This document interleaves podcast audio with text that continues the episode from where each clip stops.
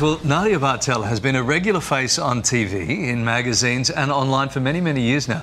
But the fashion designer and mum of two is entering a new phase of her life, and she could not be more excited. After making headlines during the pandemic and the subsequent media storm that followed, Nadia took some time away from the spotlight to focus on what's important. Now, she's back and ready to share her passions with the nation. Oh, she's back, Uh, all she's right. back, baby. Nadia Bartel joined us live. Lovely to see you. Thank you. Thanks for having me. Uh, now, it's been a while since we've seen your face on TV, but of course your name's been, you know, around and about the tabloids. But just chatting even now during the break leading Yeah. up to the... We, we get the impression that you've well and truly moved on, right? yeah, I'm in a really good place. I've been very busy the last few years with Henne and the boys, and they're growing up really fast. So I'm really excited for the future at the moment. Yeah, Henne being your fashion label, not, Yes. not, not a daughter that we don't know about. No, very busy with Henne. Uh, you said online, and this is a quote I'm going to own my mistakes and will continue to focus on what's real around me. Biggest lessons, maybe, that you've learned in the last couple of years? I, I, I, they've probably been hard to learn. Yeah, and I guess um, as I said in that mention that I put on Instagram, it's you know just really about focusing on what's real and the people around me that know who I really am, and putting all my energy into the boys and business, and it's just been good focusing on that. Yeah. I, I guess you find out then uh, who your real friends are, right? In one of those moments, in that sort of time frame. I think so. And I think whenever you have time to reflect and take a step back and really focus on, you know, the people around you that really do know you. And for me, I've got very long-term friends who I've been really close with for the last 20 years and a really close family. They can help to lift you up. And um, when you are kind of feeling in a little bit of a flat place, it's really nice having those people around you because they know who you really are. And you had to lean on them? I did lean, lean on them quite a lot, as I kind of have throughout my whole life when difficult things have happened. But I think you've always got your own inner strength in something like that as well. And when you know who you are, and I know that sometimes the way things seem, may not always be exactly as it is. Uh, so it was really nice to um, call on all those close people around me.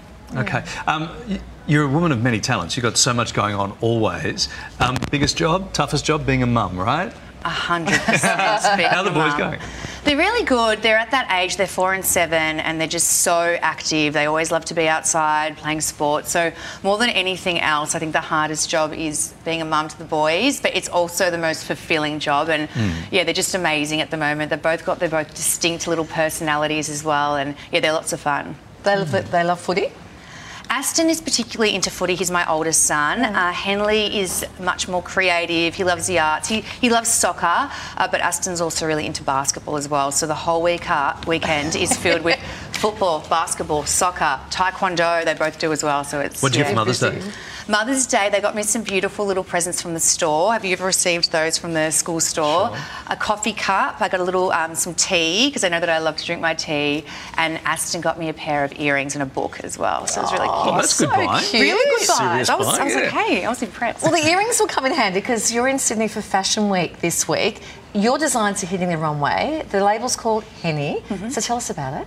Yeah, What are we so exciting. So we were uh, we had, we did Fashion Week last year as well, but this year it's going to be really exciting for us because we are taking a little bit of a new direction with the brand, and you'll see a lot more kind of maybe dressier pieces than you've seen from us in the past. And we love being part of the fashion festival. There's just such a buzz down there, and it just feels so amazing for me personally because I've obviously loved attending over the years, but to now have Henne showing down the runway, it just feels yeah incredible. Yeah, look at the excitement in I your know. faces. Yeah, tell the story. The Winter Lounge collection is wowing crowds already. You've set up this style studio while you're in town. Uh, explain how this works. Yes, so lounge collection is really big for us. It was very big through through our lockdown. We launched it about three years ago, and it's just been a collection that's been really um, big for us back then, but then continued to be a focus for us. And it's been busy at the moment launching lounge, as you can see the images there, through also working on our collection for Fashion Week. But we've got uh, a styling suite in Melbourne as well, which focuses just on our lounge collection. And then here in Sydney for the last few days, we've also got a little bit of a pop up at um, this place called Three Rooms, which you can check out the collection as well. Right. Okay, if we believe what we read, and we don't always believe what we read, but any chance you may be heading to the US soon or the label set to expand? Or what, what can you tell us about that? I think that's been a focus for us for the last few years, like thinking about it, but obviously there's still a little bit of work to do there. I did visit, visit LA recently and met up with a few different uh, agencies and that ty- type of thing. But yeah, hopefully in the future that would be amazing if we could launch there, but our focus right now is just Australia. Okay. What about the boys? They want to go and live there? Aston is such a big basketball fan. Right. He Yeah. knows every single player. So he's like, Mum, can we go to LA and watch them and watch the Lakers? I'm like, oh gosh. So maybe they would love to go. Yeah. And the woman who, who who buys your stuff, do you think, Nadi? Who who's it aimed at?